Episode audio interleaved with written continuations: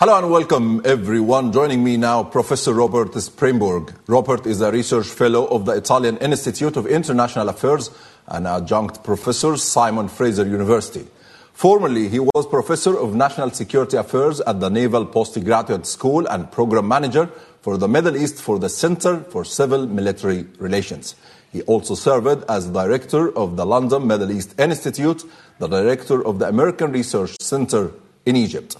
His most recent books are Egypt 2018 and Political Economies of the Middle East and North Africa 2020, both published by Polity Press. He is the editor in chief of the Handbook of uh, Contemporary Egypt, published by Routledge in 2021. Welcome to the show, Robert, and thank you very much for joining me today. Thank you for having me, Osama. So let me kick off this conversation by asking you on your analysis published by the Project on Middle East Democracy earlier this year. Why did you describe Egypt under President Sisi as a bigger state? Because of the indebtedness situation of Egypt, it has become, uh, if not desperate, uh, approaching that. Uh, Egypt is one of the most heavily indebted countries in the world in terms of total amount, uh, and uh, about 100% of GDP as a percentage uh, of its economy.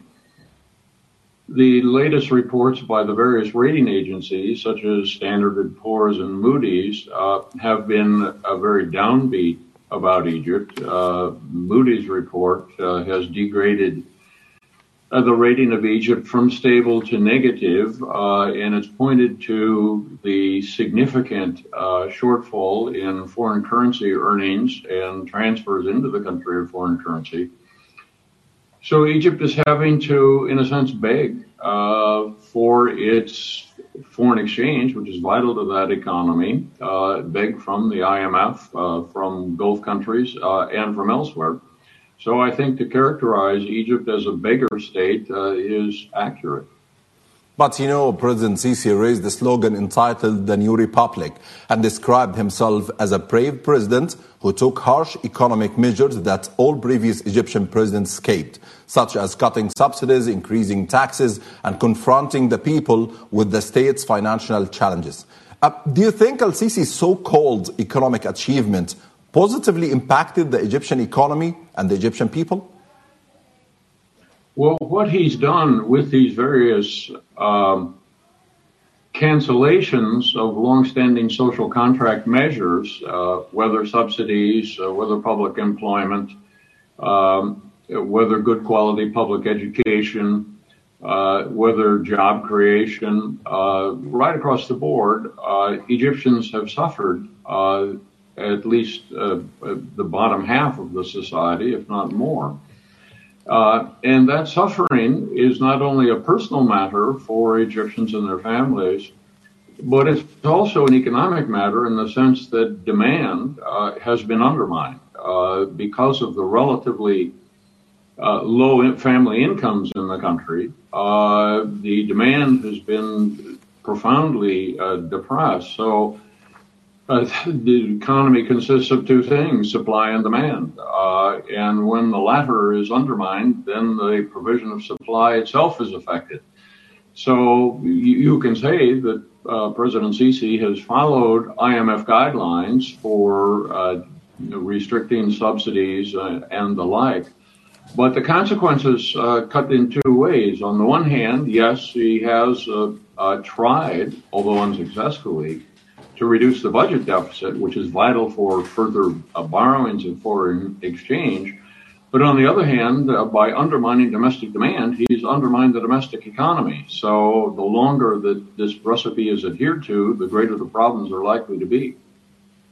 But that the regime claimed that they are achieving a high growth rate in compared to other years or other eras.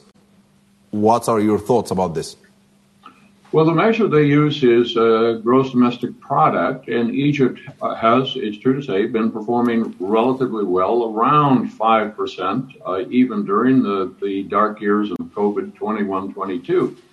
Uh, but there are a couple of things about this. One is, uh, are these statistics to be trusted?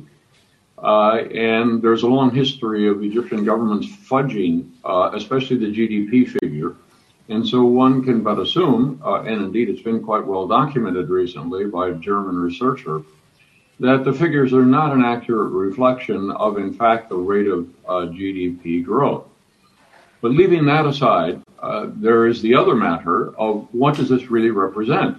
Uh, and what it represents uh, is the significant governmental investment in infrastructure. Uh, that that has been the main driver of GDP growth. This is not a broadly based growth. It is a government dependent and infrastructural dependent growth rather than the uh, growth as uh, stimulated by, let's say, broader economic participation. As GDP growth rates have been around 5%, the participation of Egyptians in, in the labor force has been steadily dropping. It's now just slightly above 40% of those in the appropriate age group who are actually working uh, at the present time. This is one of the lowest labor force participation rates in the world. Uh, and it has been steadily dropping since uh, uh, Sisi and the military seized power. So GDP is but one, and indeed not a terribly accurate measure of the overall health of the economy. Uh, the labor force participation rate uh, is probably a better one, and uh, it, along with various other measures, suggests that the economy is underperforming and is indeed in great danger now because of the high level of indebtedness, both domestically uh, and to uh, foreign lenders. Yeah, and in, in your thoughts, uh, um, Robert, who held accountable for making Egypt a bigger state? Well, both the borrower and the lender. Uh, on the one hand, Egypt has become uh, a huge consumer of foreign currency, uh, and it has to obtain that currency largely by borrowing because foreign direct investment, which is running at four to five billion a year, uh, is something like 30% of what it was back before 2007. So foreign direct investment in Egypt uh, is in reality uh, quite limited. Uh, other sources of, foreign exchange, such as through exports, um, are uh, running at a deficit. That is the balance of payments uh, in Egypt is running at a deficit of about $12 billion a year. Uh, so the shortfall of foreign exchange, which is driven by investments uh, of a variety of sorts, including the new administrative capital and various other large infrastructural projects, can only be paid for by borrowings. Uh, and so the economy has to be structured around attraction of private capital and that means high interest rates. Egypt has, over the last three years, been paying the world's second highest interest rates. Hmm. It's become the second largest indebtor uh, to the IMF, and it has become a favorite haven of hot money. Uh, that is to say, short-term investments driven by a combination of high interest rates uh, and a peg, do- a peg currency against the dollar. Uh, now, that peg was broken in March when the currency, the Egyptian pound, had to be devalued by some 15% because the government could no longer provide the foreign currency to sustain that peg. Uh, so at interest rates now, which are uh, something domestically 18% uh, being paid on the pound over the last few uh, few few months, uh, means that something like and the government has been very hesitant to preside, provide the exact figure. And indeed, the recent budget has not been presented in the detail in which it normally is. But the best calculations are that the interest being paid on Egypt's domestic and foreign debt hmm. is approaching 50% of total budgetary expenditures uh, and something like 40% uh, of total revenues. So when one of every two pounds that the government takes uh, is being spent on interest, you get some idea of the magnitude of the economic challenges facing the country. Hmm. But um, President Sisi claimed that he's creating a new republic, and th- this cost the country billions of dollars, and he's trying to solve um, the faults of other presidents before uh, him, and he received Egypt as a poor country without education, without infrastructure, without anything. Well, this is a misrepresentation. Uh, in fact, uh, significant growth was achieved in Egypt uh, intermittently during the Nasser, Sadat, and Mubarak eras. Uh, and the great achievements uh, of the Nasser era, for example, were a significant increase in public education and public health services. Uh, they definitely were improved. and what is notable about the present government uh, is the decline in public education and public health services, precisely the two areas uh, the, upon which uh, Egyptian uh, citizens are most dependent uh, for their improvement of their welfare and their capacity to perform uh, as citizens as a whole and, and particularly as workers has been seriously undermined by deterioration of quality of both health and education in the country, and all significant, all measures international uh, provided by uh, the UN, World Bank, and so on show that Egypt's uh, now primary uh, public educational system is performing at something like the 134th out of 137 countries measured. It's about as bad as it can get. Uh, so that's a, a, a, very significant deterioration uh, in the overall uh, quality of human resource development in Egypt, and it's been uh, very characteristic uh, of the Sisi regime in particular, rather less so even of the Mubarak regime before it. As for broader economic growth, uh, again, going back to the labor force participation rate, never has it been as low as it is now. There are more Egyptians, 60% approximately of the Egyptian potential labor force is not working. Never before has it been anything close to that. Uh, only once in Egypt's modern history was its indebtedness anything close to what it is now, and that was uh, in the Mubarak period uh, with the collapse of oil prices in the 1980s. Uh, and it reached uh, something like 130 to 140 percent of uh, GDP indebtedness as a proportion of GDP. Uh, and that was taken care of by Egypt's participation in the Gulf War of 1990, 1991, uh, and much of that debt was relieved. But there are no prospects now of a debt relief of the magnitude uh, that uh, would be required to bring the economy back into some sort of balance. Yeah, and how do you see that um, the Sisi strategy to confront people with the economic and financial uh, challenges. And he always asking Egyptian people to share the responsibility with him. And he can't do it alone. He can't do it without the people's support. Well, he's right. Uh, he can't do it without the people's support, but uh, he's making that virtually impossible. Uh, let's compare, for example, to China. Mm. What was the great uh, uh, force driving Chinese development uh, post Mao. And it was really two things. one was foreign direct investment. China became the world's greatest sponge of investment by foreigners in their economy. And that was matched with the mobilization of a, a, vast labor force, which was originally peasant in origin. The uh, 1.3 billion Chinese were predominantly at that stage uh, rural in uh, uh, residence, and they had to urbanize and engage in the modern economy if they were going to improve their standards of living. And that's precisely what the Chinese government did. It opened up the economy to uh, what started really in relatively small scale uh, development spread right throughout the country. There were some central nodes of investment, but the opportunities for uh, you know, small Chinese entrepreneurs hmm. to develop businesses uh, were, were, profound. Uh, they took advantage of them. And so labor force participation rates in China became extraordinarily high, 65, 70% in some cases. So uh, you had a combination of money coming into China and of uh, the Chinese being mobilized into the into the labor force.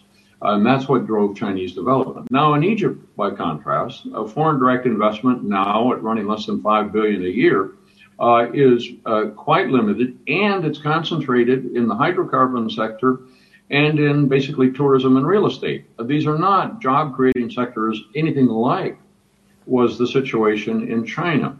The other aspect of it is education. Hmm. The Chinese ruralized their education system to reach out to people throughout the country to enable them to not only become literate, but to begin to access then secondary uh, and tertiary education. And so there was a huge increase in the, uh, the human resource capacities of the Chinese. This is not at all the case in Egypt. Uh, that the uh, uh, performance, as I mentioned, of primary education is appallingly bad, and it goes on from that. And it's worse in rural areas, and it's one of the most highly skewed performances uh, of any educational system in the world. That is to say, the predictor of education in Egypt uh, of, of, profound importance is level of income. Uh, Egypt has done very, very little to improve the educational chances uh, and the performance of poorer Egyptians. Uh, and unlike the Chinese, who have managed to mobilize vast numbers, hundreds of millions of yeah. poor Chinese into their uh, secondary and tertiary educational system, Egypt has not done that. But uh, and so the labor force is not equipped, even yeah. if you had foreign direct investment of significant magnitudes, the labor force is not equipped to take advantage of it. So it's failing on both sides. Okay, um, President Sisi, two or three weeks ago, he um, said in a television statement that if the Egyptian people want education development, they can lose electricity. So why a president of a country like Egypt connects between the education development and the presence of electricity in uh, Egyptian houses? Well, the, the approach that the president has taken is to uh, provide opportunities for those who support him uh, and to deny opportunities to those who don't. Uh, and so the educational system has been reshaped around uh, uh, various institutions which feed into the state itself and most importantly into the security system. Uh, and if uh, uh, we look more carefully into some of the institutions of that educational system, um, some of them appear to be modeled quite directly on the fascist regimes uh, of other countries, not the least of them being Germany under Hitler. Uh, so this is not broadly based education. This is the idea of an elitist education to recruit supporters of the state to be used in pursuing uh, the state's uh, and the rulers of that state's agendas, as opposed to a broad-based development, uh, such as I say, is one had in China. Yeah, and, and back to the, the, the foreign uh, debts and the foreign support uh, from uh, Egyptian regime. Last week, I hosted the senior researcher at Carnegie Institution, Professor Yezid Sayigh, who predicted that as long as the Gulf countries continue to support Sisi regime financially, it could survive for a period to come. And we all saw what happened a few days ago. The Saudi Crown Prince uh, Mohammed bin Salman visited Egypt and signed economic agreements with Sisi worth $7 billion. So uh, what do you think, Robert? To what extent can the Egyptian economy survive with the help of these Gulf funds? Well, I think the economy uh, uh, and the polity uh, uh will survive. I'm not suggesting that uh, either is going to collapse overnight. It's a question of, of what level. Uh, the magnitude of a need is, is really quite profound. We're talking of an economy that has a GDP of something like $350 billion a year. Yes, agreements have been signed by the Gulf states, uh, increasingly in the form of investments and purchases of state assets in Egypt. So Mohammed bin Zayed, for example, uh, did renew uh, a deposit by the Emirati government in Egypt's central bank. But at the same time, further provision of capital took the form of purchasing um, government shares in the amount of about 25% of the total shares uh, issued of, of, of, CIB, the biggest bank in Egypt, of Abu Fertilizer, one of the most profitable uh, companies in the country and of this uh, Fawry, uh, a new uh, electronic financial institution. so, like the Emiratis, the other Gulf rulers are deciding that they are going to pick up some assets relatively cheaply and that they are not going to just give Sisi a free rein by putting money in the central bank that he can do what he likes with. they are going to be in the driver's seat deciding uh, where the money goes uh, and indeed are going to benefit from it. So there is going to be a price to pay uh, for Egypt of its dependence on the Gulf. Uh, it's not going to be an, sort of an open blank check as it was back in 2013 hmm. when Saudi Arabia and the United Arab Emirates in particular wanted Sisi to come to power and consolidate his rule. Now there are some differences between them. Uh, there's a certain amount of distrust. Uh, and so they are uh, being uh, uh, more restrictive in what they're doing. And we must finally add that it was a condition of a new IMF loan that Sisi obtained funds from the Gulf countries. Uh, and so they understood that. And so they have provided some money because it's in their interest for the IMF to provide what will only be something like two to three billion, not very much money. Uh, but if the IMF were not to do it, then it would threaten economic collapse. And this would be politically and economically bad uh, yeah. for the Gulf states. So, to some extent, they're also uh, being held to account by virtue of the very parlous state of the Egyptian economy. They don't want Sisi to collapse entirely, but they don't want him to be independent either. Uh, and so they're walking a, a, a fine line economically and politically. Yeah, and talking about collapsing the, the, the, economic or the political regime in, in Egypt, you warned it before, Robert, that Egypt is facing the danger of economic collapse in Lebanon. So, uh, does this mean that Egypt is vulnerable to bankruptcy soon?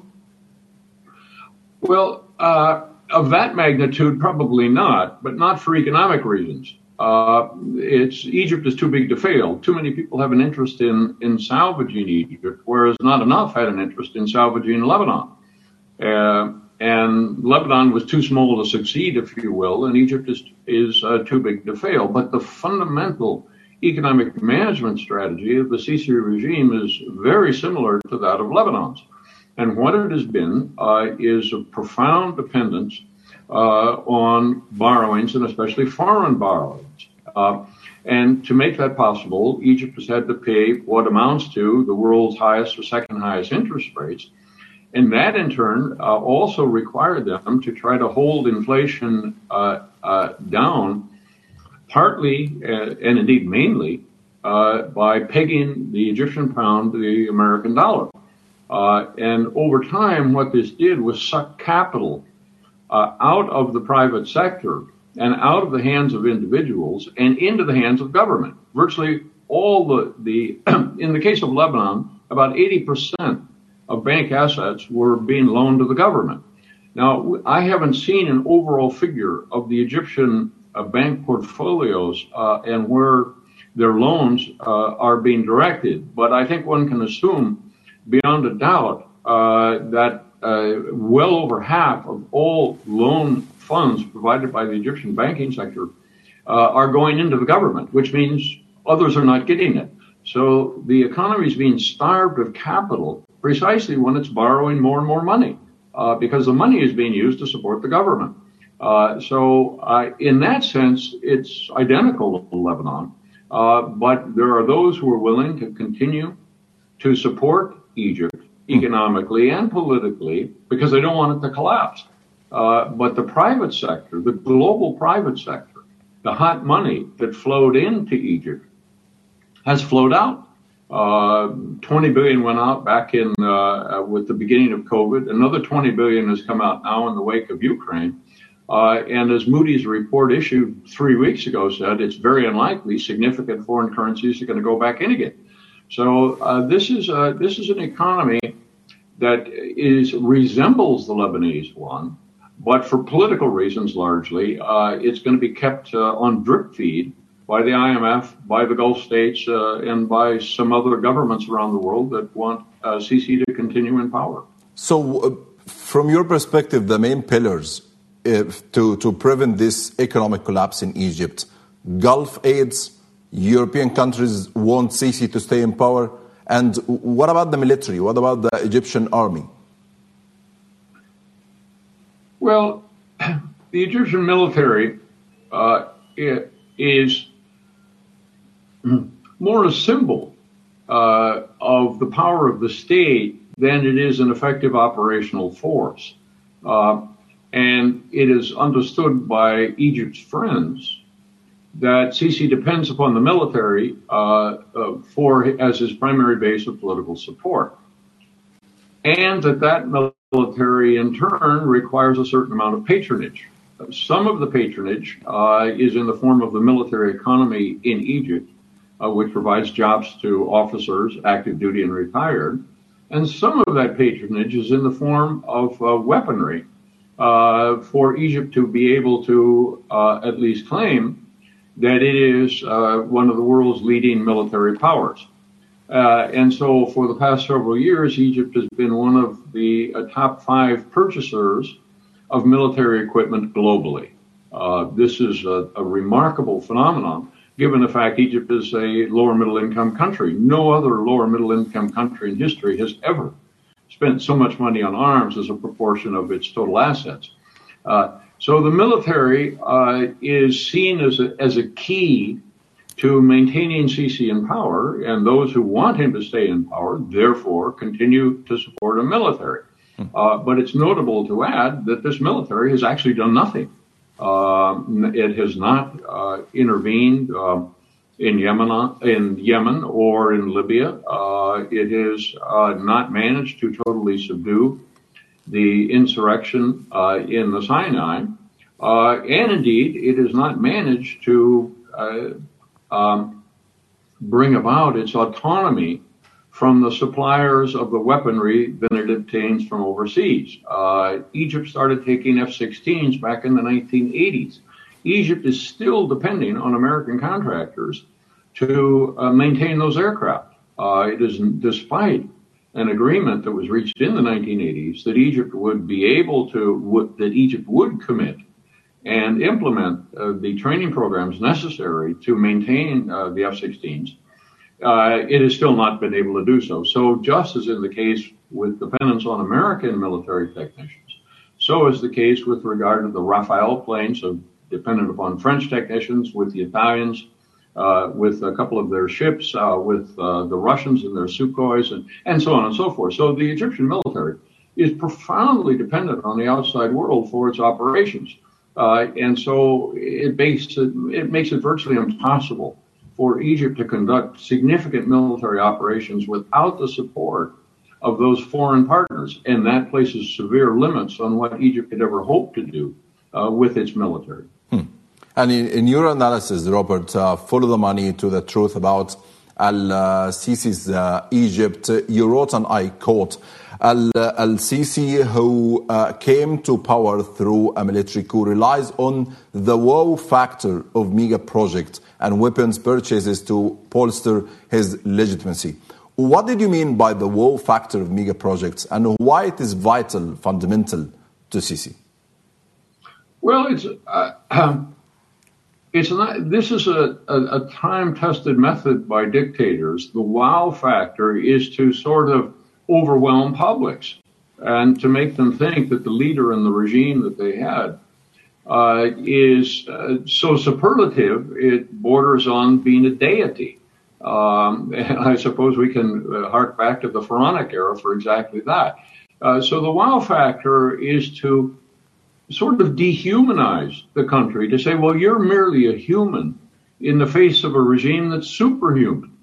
Uh, that it has all these uh, big projects, it has all these weapons, it has all this uh, uh fine presentation of itself.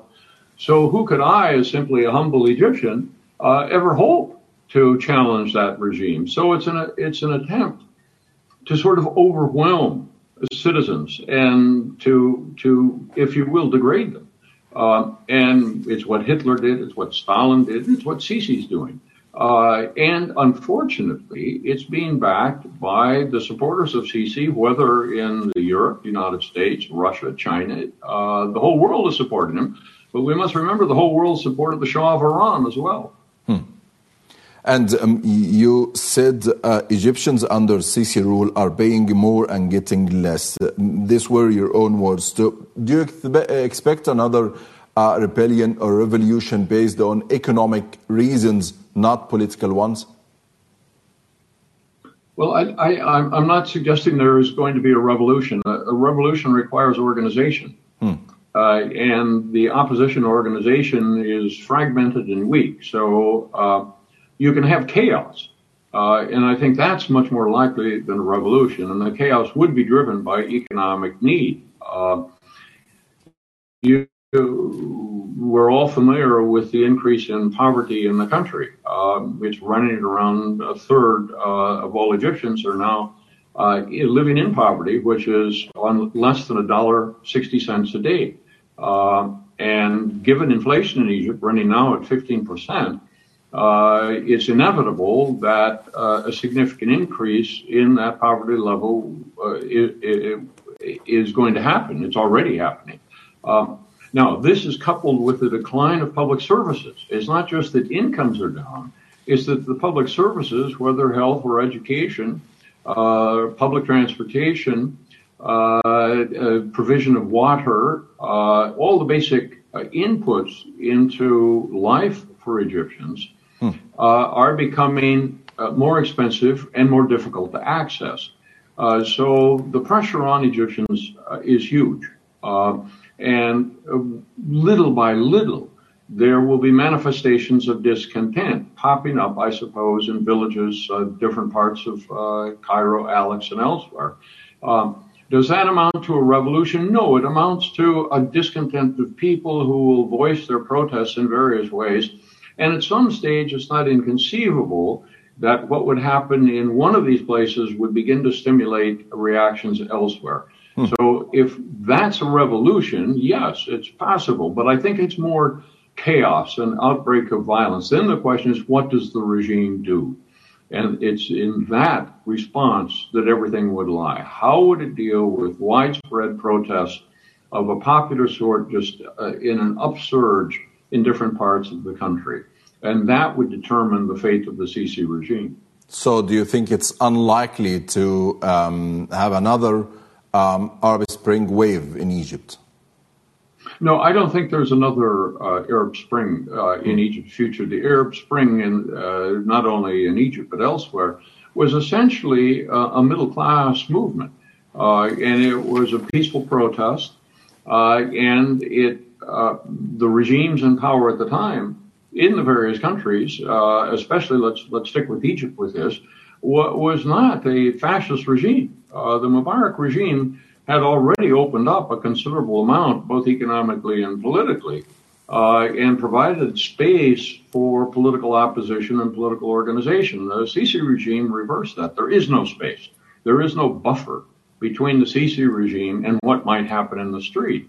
Uh, and so the confrontation would be much more profound and inevitably much more violent than it was in 2011.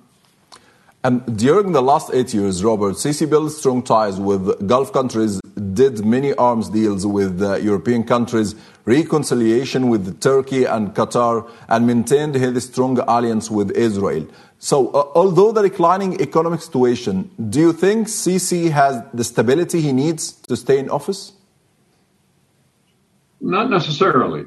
Um, I mean, it's clear to everyone, uh, whether in Egypt or outside, that the country is facing an economic crisis, uh, and that its capacity to deal with that economic crisis uh, is limited.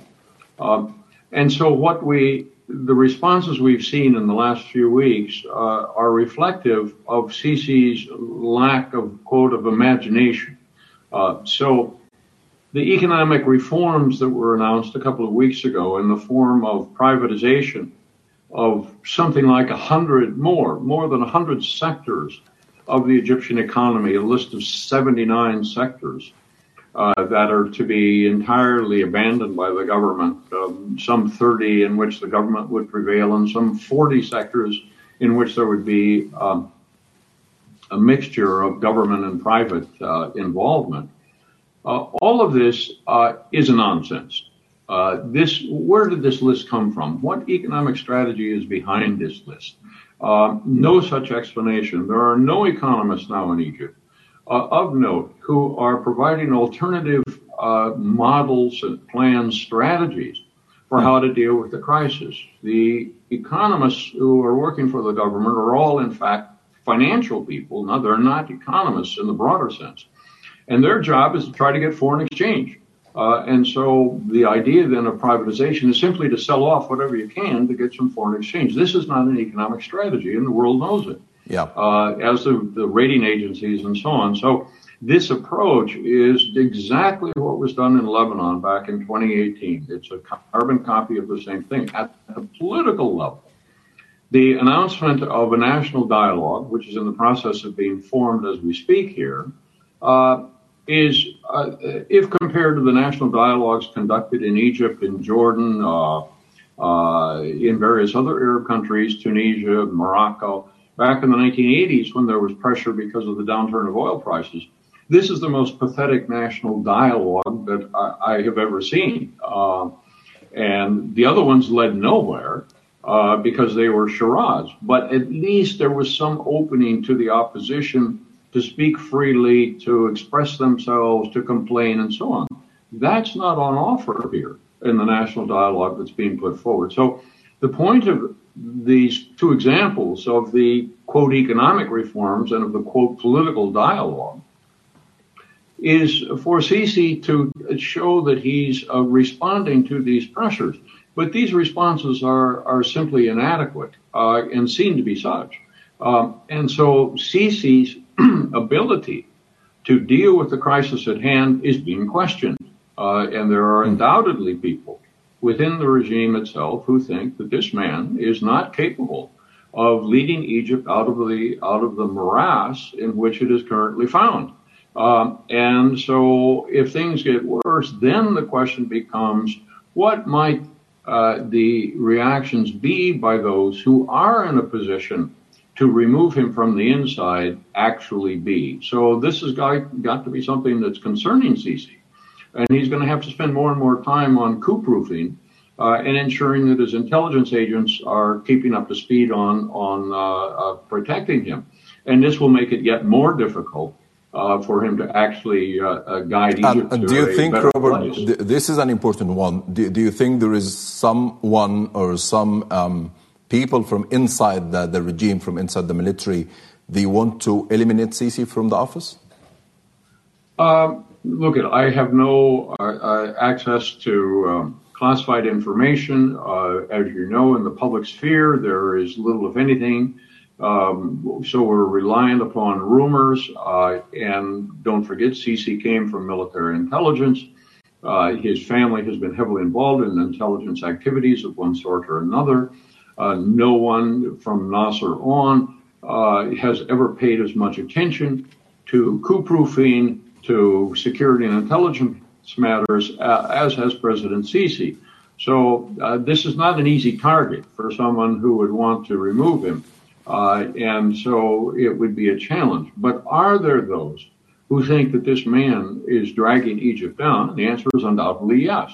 Uh, so how do you then translate dissatisfaction with his rule into something else. Um, and I suspect that some little trigger could come along, and then suddenly you'd see quite a few people, names you would recognize, people with significant backgrounds in the regime and in previous regimes, yeah. uh, would be stepping forward, uh, and they in turn would have support. So it's not at all inconceivable that uh, he could be removed, uh, but uh, I would not want to uh, bet my family jewels on that. okay. But uh, you were talking uh, um, uh, previously about the economic strategies. And the Egyptian Minister of Finance, Mohammed Maait, said before that the state will keep borrowing to repay the external debts interest. How do you see this economic policy? Um, I'm not sure if you consider this as a strategy or as a joke, actually. But based on external borrowing, we will keep borrowing to repay our debts? Well, you may recall that uh, uh, Riad Salame, who was uh, the central banker of the year back in, I believe it was 1994 in Lebanon, uh, and who's now been indicted uh, for various charges of embezzlement and so on, mm. and who's possibly the most unpopular man in Lebanon, he said the same thing. Uh, it was, well, there's no worry about borrowing. As long as people are willing to uh, lend money to us, we just keep happily borrowing. And interest rates under uh, Salame's tenure, and he's still head of the Lebanese Central Bank, at one stage reached 27%. Uh, now, uh, Egypt is not the 27% yet, but it's closing in on that. Uh, and this is clearly unsustainable. So the finance minister's uh, statement about, well, we're just borrowed to uh, uh, repay the interest uh, is reflective of the absence of any economic strategy to deal with the debt itself. and this is simply a band-aid put on an open sore, which is the, the reasons why debt is being accumulated. Uh, and the fundamental reason is the economy is not performing. Uh, that it has been in a steady state of decline as measured by any meaningful measure for the past four or five years. Uh, and it's structural. It is not just due to the Ukraine. It is not just due to COVID. It's structural in nature. Uh, and so borrowing to pay interest uh, is a strategy to suck more money out of that economy and accelerate the downward trend. So this is this is a statement that will come back to haunt that minister. Yeah, and in your article, Robert, uh, titled "Egypt: The Secret of Seven Decades of Military Rule," uh, you wrote uh, to um, Middle East Eye, and I quote. The more desperate circumstances become, the more the military can justify its role as the backbone and preserver of the nation. How do you explain that? Well, this is, uh, again, uh, one of the characteristics of this type of regime. That basically what it's saying is chaos or us. Either you put up with our authoritarianism and repression and control, or you're going to have, it used to be called the Lebanization, uh, and now you could call it the Libyanization, or the Yemenization, uh, or the Syrianization uh, of our country. Uh, and so it's sort of like the gun to the head of the population to say either you put up with uh, the military running everything, uh, or the whole country is going to collapse.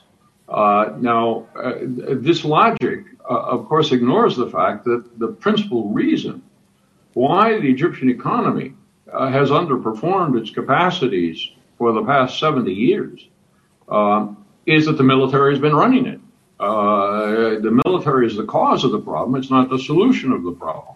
Uh, all of these military regimes, not just in Egypt, but in uh, the other countries where they've been tried, where those militaries have run economies, such as Pakistan, for example, such as Brazil under Duterte, such as Argentina. All of these military economies have been run into the ground. Uh, and so the, the threat that without us there's chaos may be true, but it's only true in the short term because under the military, you're guaranteed over the long term to have underperformance economically and in the case of Egypt, a, a population growth rate that is placing ever greater pressure on all aspects of the country, whether the economy, the environment, um, uh, Egypt's place in the world. Uh, and so it's a hollow threat, is in my mind, that uh, if you have to have stability at the price of the well-being of your existence and of your freedom, then maybe stability is not such a great thing. Yeah, I, I can't finish this interview without asking this question, Roberts, and forgive me. What's your best Egyptian food? Is it molokhia? well, unfortunately, when you live outside of Egypt, you can't get fresh molokhia. So you have to get the frozen version. And uh, my wife and I uh, have to laugh. My wife, being born and raised in Egypt, uh, and a great cooker of molokhia, uh, we have to get Turkish molokhia uh, frozen. And it's a testament that the Egypt's national food is actually being exported not by Egypt but by Turkey. uh, and I would say Egypt could do a much better job in uh, specialized manufacturing and production of foodstuffs and other things. And let's start with molokhia. I I um, um I like molokhia from your your words. Thank you very much, Robert Springborg, for being with me today. Osama, thank you for having me.